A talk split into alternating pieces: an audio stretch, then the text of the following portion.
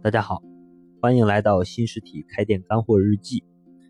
我们继续上一期的话题，就是对小店现有的产品或服务面临涨价的问题，给各位老板总结了以下八点经验建议。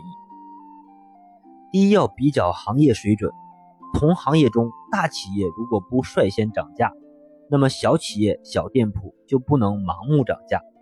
就算你有十万个理由，客户是不会谅解的。只会离你而去，因此小店铺必须认清自己在行业中的地位和影响力，价格的涨幅要和大企业、大品牌相同，或者比他们略低一些。客户消费心理学中有一个研究，就是客户对于比较性很强的产品价格是非常敏感的。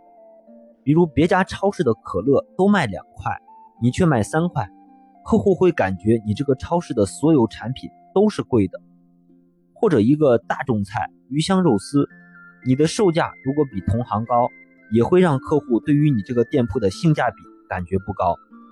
正确的做法应该是在竞争对手的一些弱势产品上定下差异化的价格。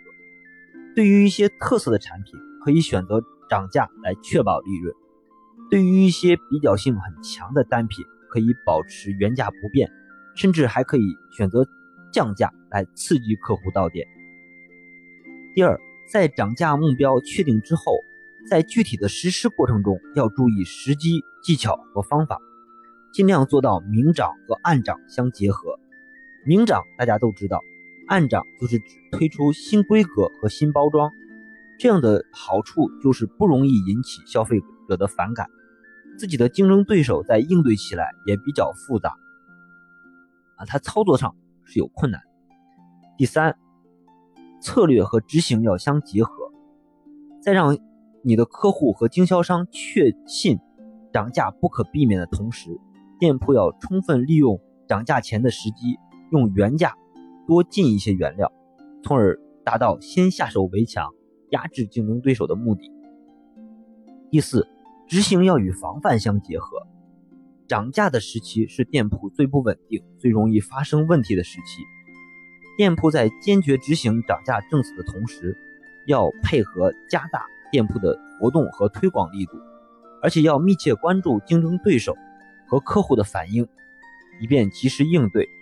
同时，要建立预警机制，一旦出现突发事件，要快速解决。第五，要用真诚的态度给客户一个合适的理由。对于客户来说，一个合适的理由代表着一份关怀和尊重，而并不是默默的提高价格。这会让客户觉得你只是单纯的想从他们身上赚钱而已。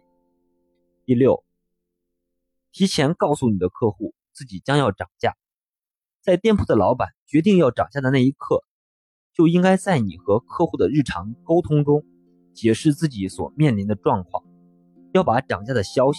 及早的告诉自己的顾客，对于顾客来说，及时的通知会让他们感觉到参与感大大的增强。这样，当他们发现自己必须承担更高更高价格的同时，就不会因为愤怒而离开店铺了。第七，要给老客户一个非预期的奖励。老客户是一个小店的宝贵财富。但涨价对于老客户来说也是一件比较郁闷的事儿。这个时候，店铺的老板要进行一番巧妙的安排。比如，如果你想把一个产品的价格提高百分之十五，这个时候你就要对自己的客户进行区分对待。打个比方，你可以对新客户提升百分之二十，对老客户提价百分之十。也就是说，要尽。量的给老客户最低的价格，把最大的利益留给老客户。第八，实施涨价前要充分做好店铺员工的思想工作，给予应答培训，大家要统一认识，步调一致。相信掌握以上八点，你的小店产品涨价后，相对遇到的风险会降低很多，那么就会顺利的提升店铺的利润。因为这一期音频时间有限。我整理了一个导图文章，会把详细版发到我的朋友圈。有需要的朋友可以添加我的微信，到我的朋友圈查看保存一下。我的微信是开店日记的全拼。最后，建议大家点击订阅按钮，关注一下这个栏目。毕竟开店有益，开店是一种修行，让我们一路同行，每天进步一点。谢谢大家。